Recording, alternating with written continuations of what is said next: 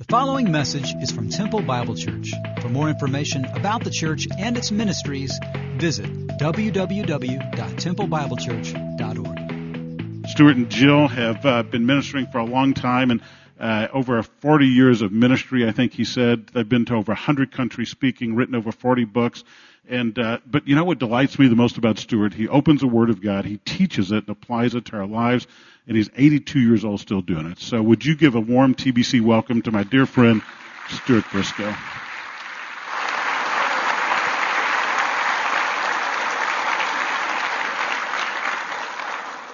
Thank you very much and good morning t- to you.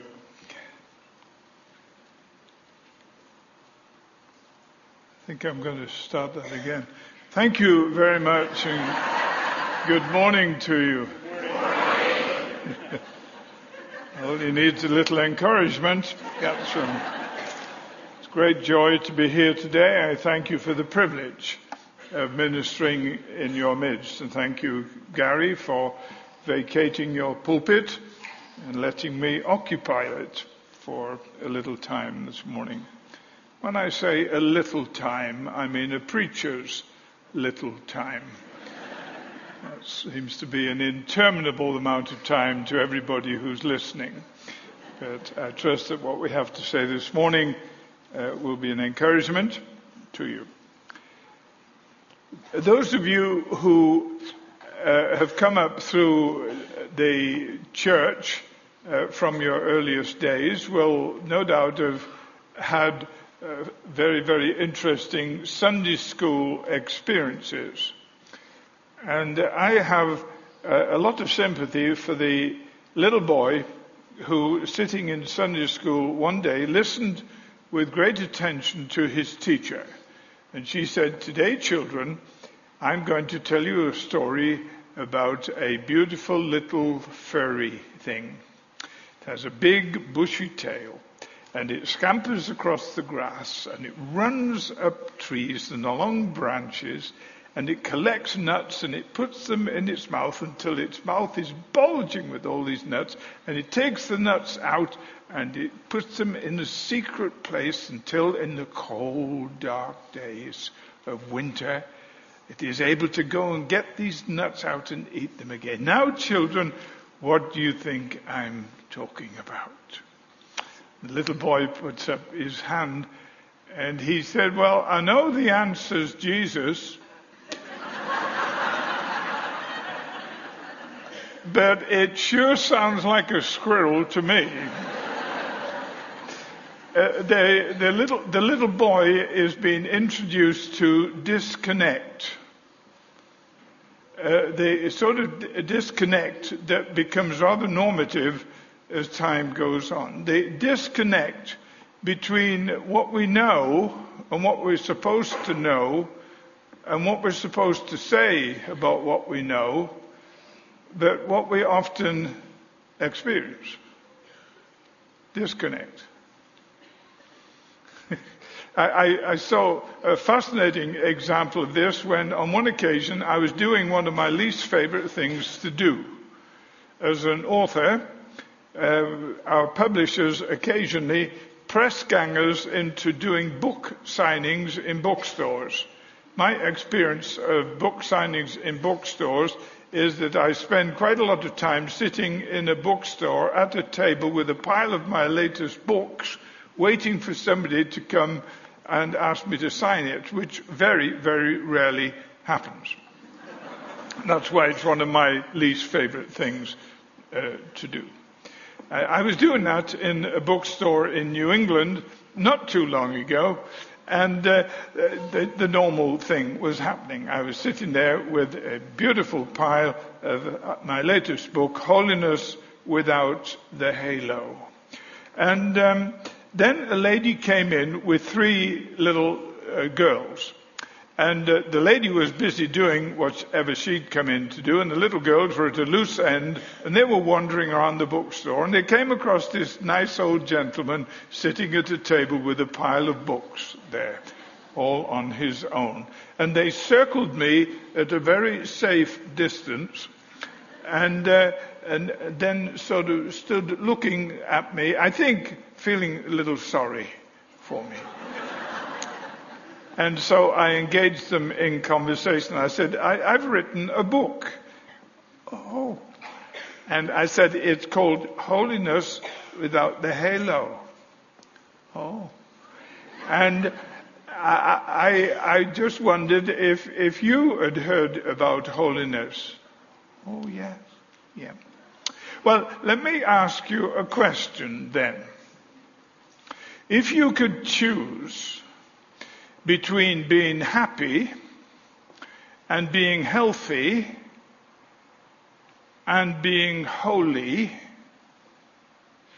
which would you choose? And two of them immediately became fascinated with their shoes.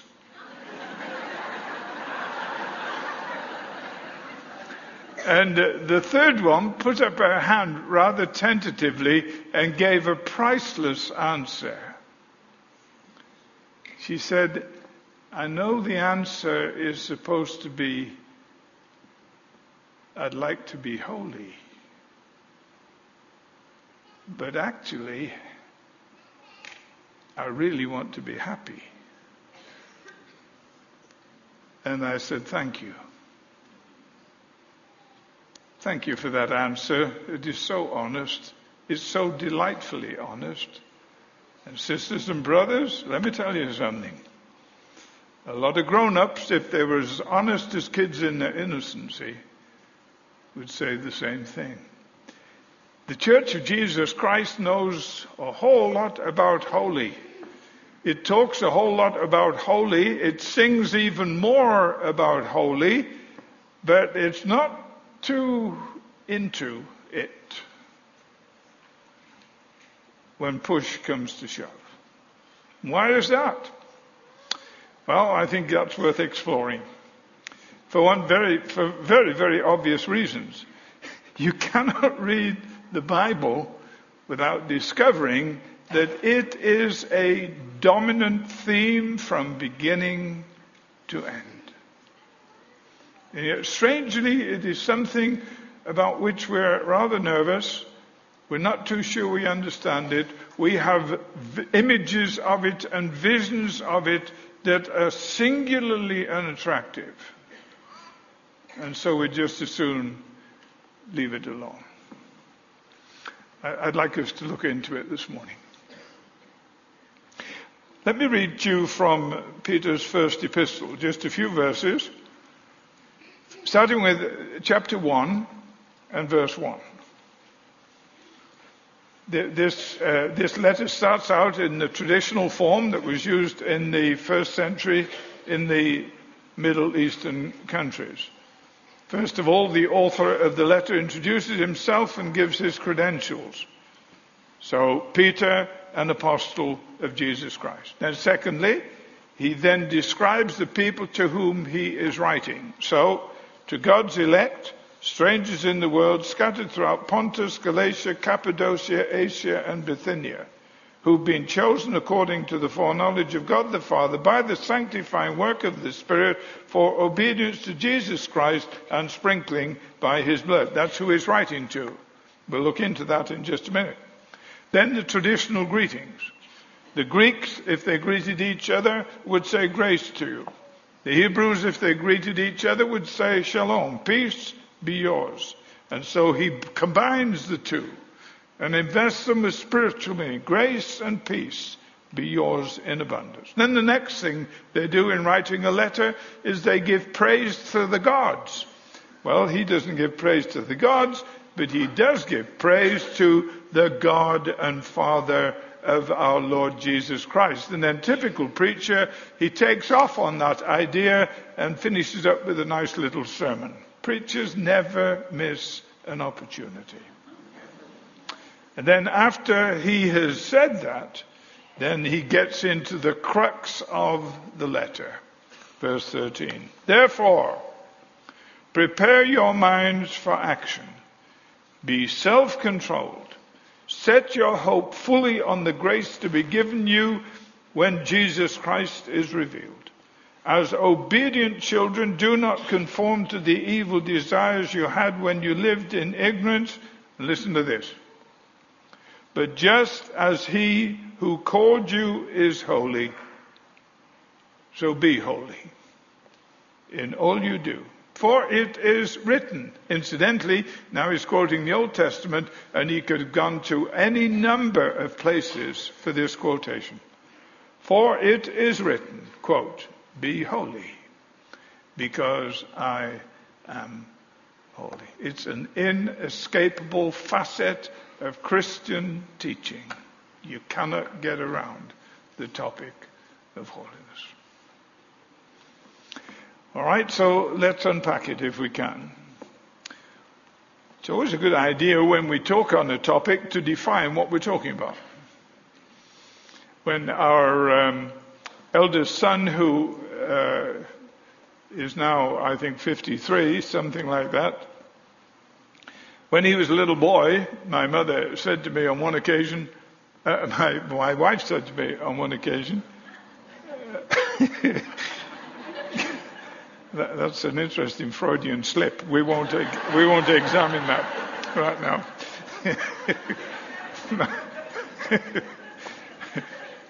As I was saying, um, when our eldest son was a little boy, my wife said to me on one occasion, David needs an x-ray on Sunday morning, uh, on uh, Monday morning. Would you mind taking him to the hospital? I said, sure.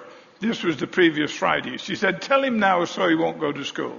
So I said, Dave, uh, don't go to school on Monday morning. I need to take you to the hospital for an x-ray. He didn't say anything. I didn't say anything. I forgot about it. My wife slash mother reminded me, reminded me on the Monday morning, don't forget to take David to the hospital. So I put the boy in the car. We're driving to the hospital. He's looking rather uh, white and very, very nervous about this. So I said to him, Dave, you're not worried about this, are you? He said, of course I'm worried. I said, Dave, there's nothing to worry about. He said, don't tell me there's nothing to worry about. Said, I know what an execution is.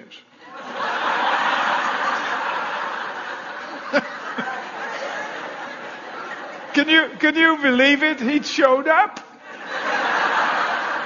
He'd sat around all weekend waiting for his execution.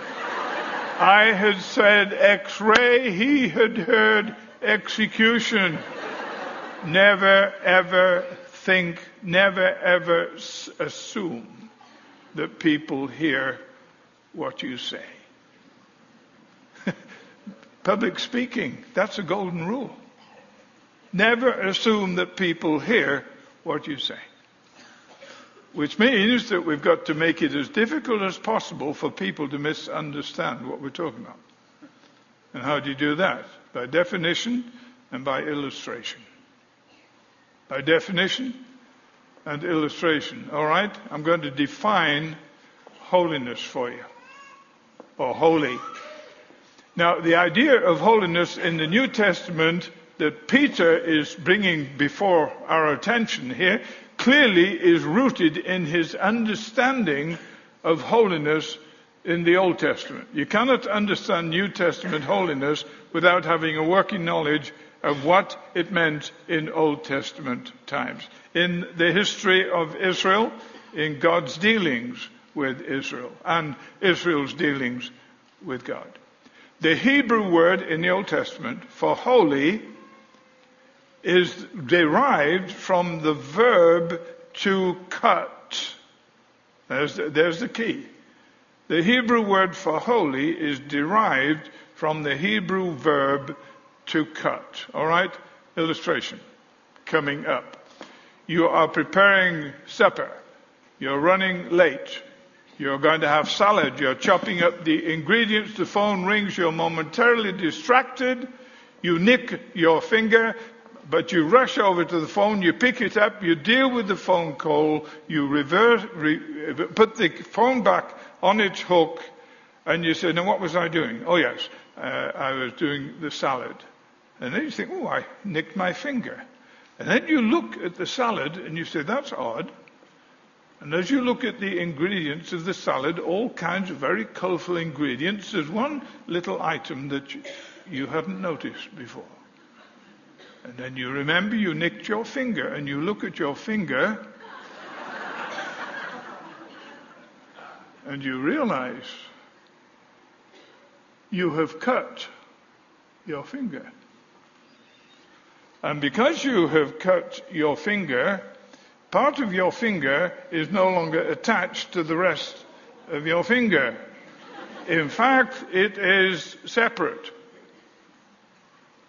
In fact, you could say it is set apart. In fact, you could think to yourself that is totally distinct.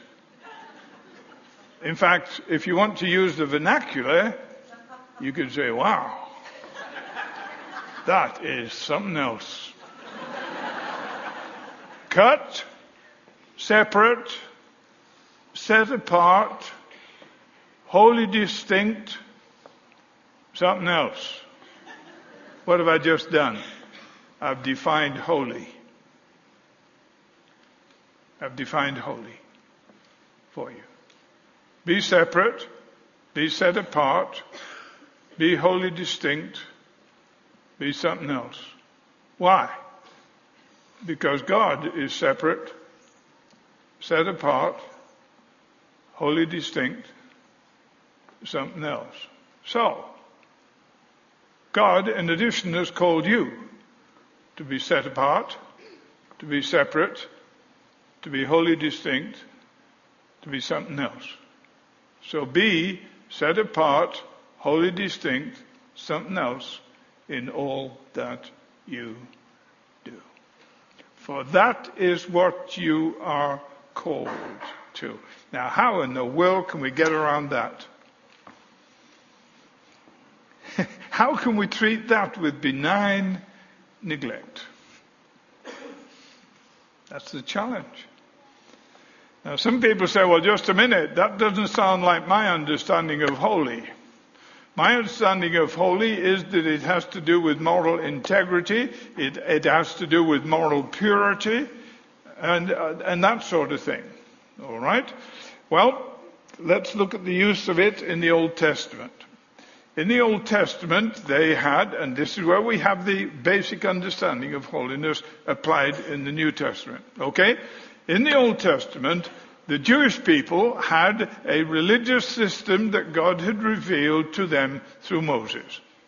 It had all kinds of rituals involved, including ritual sacrifices. The ritual sacrifices sometimes were as small as a dove or slightly larger, as large as a lamb, but sometimes they were whole oxen. Now, how do you lug those things around, particularly if you're a priest all dressed up in priestly garments? Well, they had special altars and they had special implements. And these special implements, pots and pans and rakes, etc., etc., etc., were called holy unto the Lord. Just look like other pots and other pans and rakes and forks, but they were holy unto the Lord, which means, of course, that they were morally pure, that they never engaged in sin, and that they were ethically perfect. Right? No. There's nothing moral about them. There's nothing ethical about them. There was nothing sinful or sinless about them. That had absolutely nothing to do with their holiness. Their holiness was simply rooted in the fact that God had set them apart. That was the essence of holiness. Separate, distinct, wholly other. Why? Because God said so. There's the basic idea of holy. Well, let's move on to the next question. Well, who should be holy? You say, we, we need holy people. I mean, like the Pope. We've got a new Pope. And he sounds like a real holy man. He's a humble man. He washes people's feet. He drives on the bus. He doesn't use his limo. All kind of stuff. He doesn't wear all that ornate stuff that popes seem to like. Wow, he seems like a real cool guy, Argentinian, but you know, he can't help that. So that's, that's how it goes. You see, that's, that's how it goes. You see, holy guys. And then we've got those guys, uh, we have their icons where they look as if a good meal would kill them. Long, pale, emaciated faces with things like dinner plates behind their heads. And then we have the saints in stained glass windows. Yeah, we need our holy people. We need our holy Bible. but, but that's, that's not what he's talking about here. It is talking to some people. And it is telling them, be holy in all that you do. So we can find out an answer to who is it that is called to be holy. Well, Peter says right in the beginning, first verse of his epistle, they are God's elect, they're strangers in the world, they're scattered throughout Pontus, Galatia, Cappadocia, Asia, and Bithynia. They have been chosen according to the foreknowledge of God the Father. They have been involved in the sanctifying work of the Spirit. They understand obedience to Jesus Christ and they've experienced sprinkling through his blood. That's who he's talking to. That's who he's talking to. Now, uh, what, what's all that about? All right, let's start at the easiest bit. They're scattered throughout Pontus, Galatia, etc. Pontus, Galatia, they were all Roman provinces in the first century. I was in a lot of them just two weeks ago because they are all in what we now call Turkey. Turkey. These were the regions that Paul and Peter and the other guys were evangelizing. One of the great ironies, one of the great tragedies, is that when you look at your New Testament, so much of it took place in what we now call Turkey, and Turkey is now 99% Islamic. And the Christians who are there are having a hard time but not as hard as the Iranians who are next door. We spent a week in Turkey just two or three weeks ago with people who were scattered because like these people that, Paul, that Peter is writing to, they were refugees. They were living in exile. They were escaping prison. This describes perfectly the people we were ministering to from Iran three weeks ago in Galatia. So it's easy to get the picture in our minds. He is writing to people who are believers and who, because they're believers, are being persecuted, and because they're being persecuted, they've fled for their lives, they've left their homelands, they are suffering for Christ. Why? Well, because they have experienced the sanctifying work of the Spirit. That is the work of the Spirit of God that has set them apart by God for His purposes. What are His purposes? God's purposes are that He should have a people for Himself. He chose that to happen. He determined that would happen. He's going to have a people for Himself in Christ, drawn to Him by love, responding in faith who discover through the sanctifying work of the Holy Spirit, they have been set apart by God for Himself, chosen for His eternal purposes. And you can recognize them by two things. They understand what it is to be sprinkled through the blood of Christ. That means through the sacrifice of Jesus, they've had their sins forgiven, and as a result, they've entered into a lifestyle characterized by obedience to Jesus Christ. What are we talking about? Well, the short term for that is disciples of Jesus. Disciples of Jesus. Just read, read all that again, and you'll find it just, it's in a nutshell a description of discipleship. That's who he's writing to. And he says, those are the people who have been called to holiness. So the obvious question now is, well, why? why? Why do I need to get into this holiness? Isn't it enough just to have my sins forgiven and the assurance of heaven and know that whatever happens to me, all things work together for good to those who love God, to those who are called according to his purposes. And then can't I just get on and live like a, a, a normal Texan? Why, why did this, this holiness thing kick in? Something's going to spoil everything. Why? Well, that's a good question. The answer, of course, is here for us in the text. It's an excellent book on the subject, isn't it? The Bible, particularly if you study it.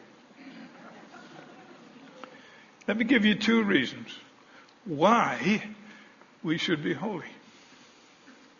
The first one is described in those opening verses. Well, no, we won't, we won't do that one first. Look, at, uh, uh, at lower down in chapter 1, in verse 15. Just as he who called you is holy, so be holy in all you do. For it is written, Be holy because I am. Be holy because I am. That could not be more straightforward. God says, I am holy. I have called you to myself. Through Jesus, through the work of the Spirit, Father, Son, and Holy Spirit, you've known the electing grace of God, the Father. You've known the sanctifying work of the Spirit. You've known the cleansing, redeeming work of the Son. You understand who I am. You understand what I'm doing. I have worked in you to make you something utterly unique. Why? Because I am utterly unique. Now, this idea of God being holy first appears on the scene after God has intervened in the affairs of the children of Israel and has delivered them from slavery in Egypt. And he did it in a most remarkable way that involved over a million people, we estimate, being brought out of captivity in one night, brought through the sea, the Red Sea, chased by an Egyptian army which is defeated by divine intervention, so that the million people go scot free into the wilderness en route to the land of promise. And they are so excited that they've been freed, and they are so excited that the Egyptians have been destroyed, that they write a song and they start dancing and they start singing, and they have a real whoop-de-boo celebration. And it is all recorded for us in Exodus chapter 15, including dear old Moses. Don't think of dear old Moses being involved in a big celebration. He didn't have all that much to celebrate. But actually, he wrote a special song for the event. And part of the song has words like this Who among the gods is like you, O Lord? Who is like you? majestic in holiness, awesome in glory, working wonders. Now, what's Moses' vision of God? He is something else. He is something else. He is utterly majestic in his something else-ness, or if you like, holiness. He is utterly glorious. He strikes fear in my heart. He is overwhelmingly awesome. And he specializes in working wonders. You could never say to Moses, Moses, your God is too small. We could say that to many of us.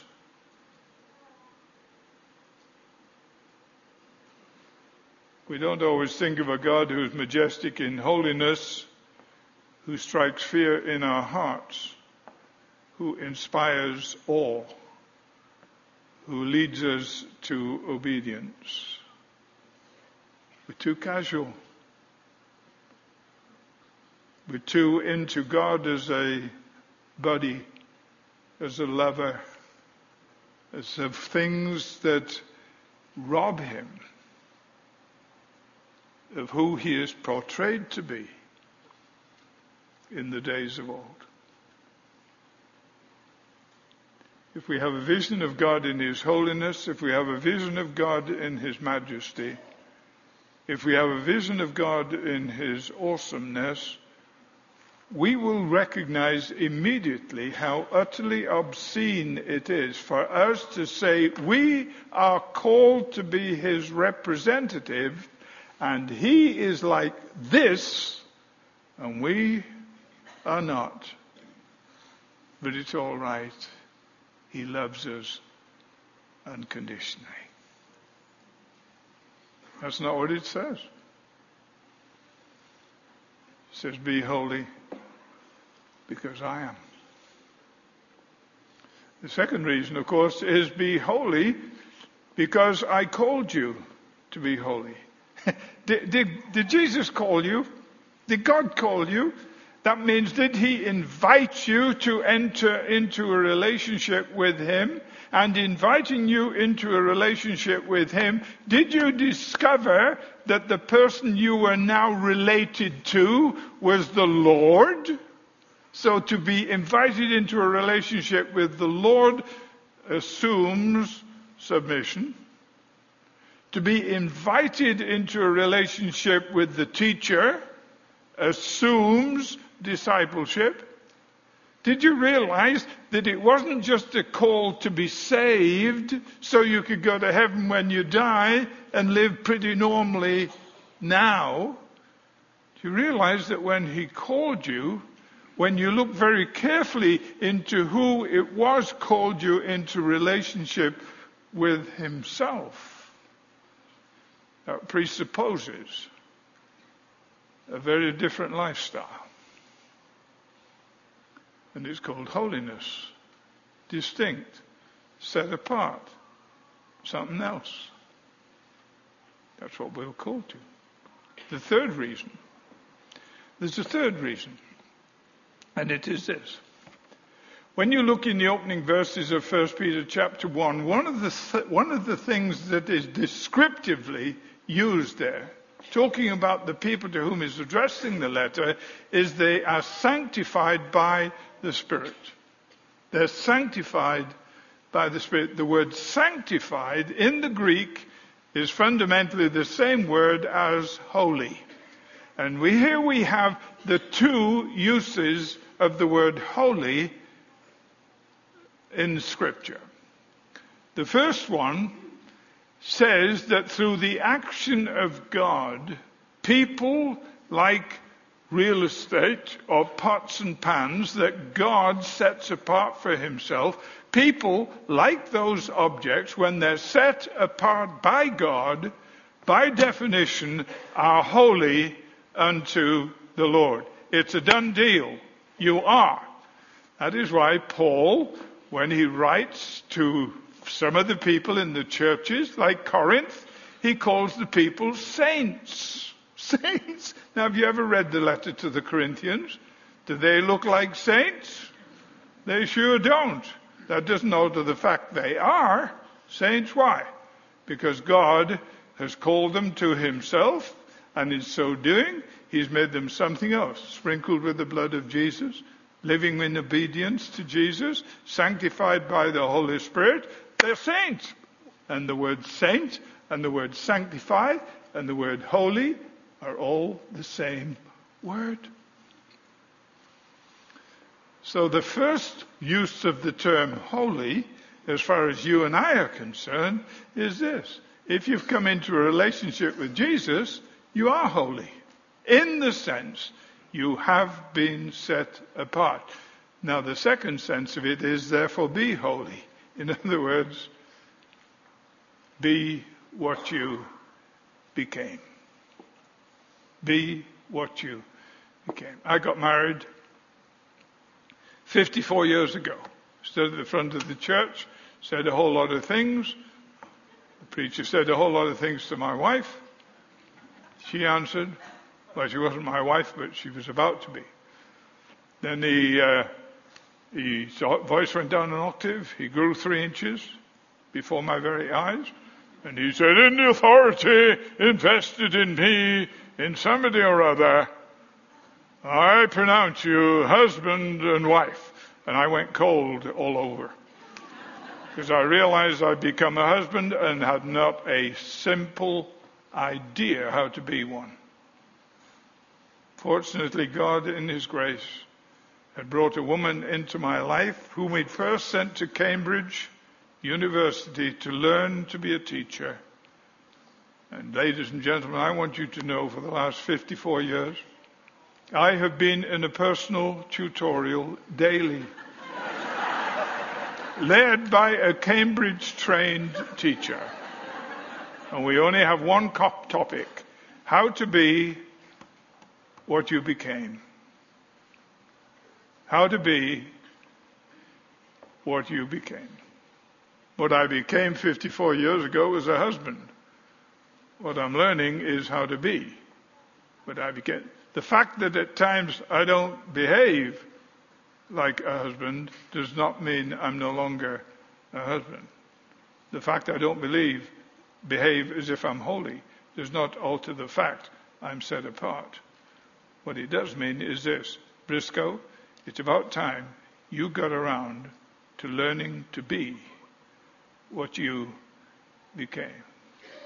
It's called learning to be holy because he who called you is holy and he made you holy. Now get on with it and live like it. Now, there's a lot more to say about it. And I don't have time to say it right now because my time is up. If you're interested in reading more, that is basically the first chapter of my book, Holiness Without the Halo. And if you're interested, we've got some out on the table outside. And if you're not interested, it just means they'll still be on the table.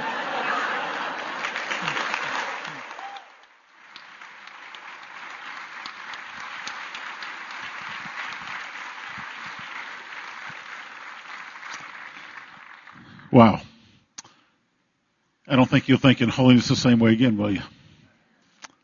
I mean, to see what God has done. The way that's Stuart, would you uh, would you mind going out to the table and that way you get a head start and our folks will be out there. They'd love to. There you go.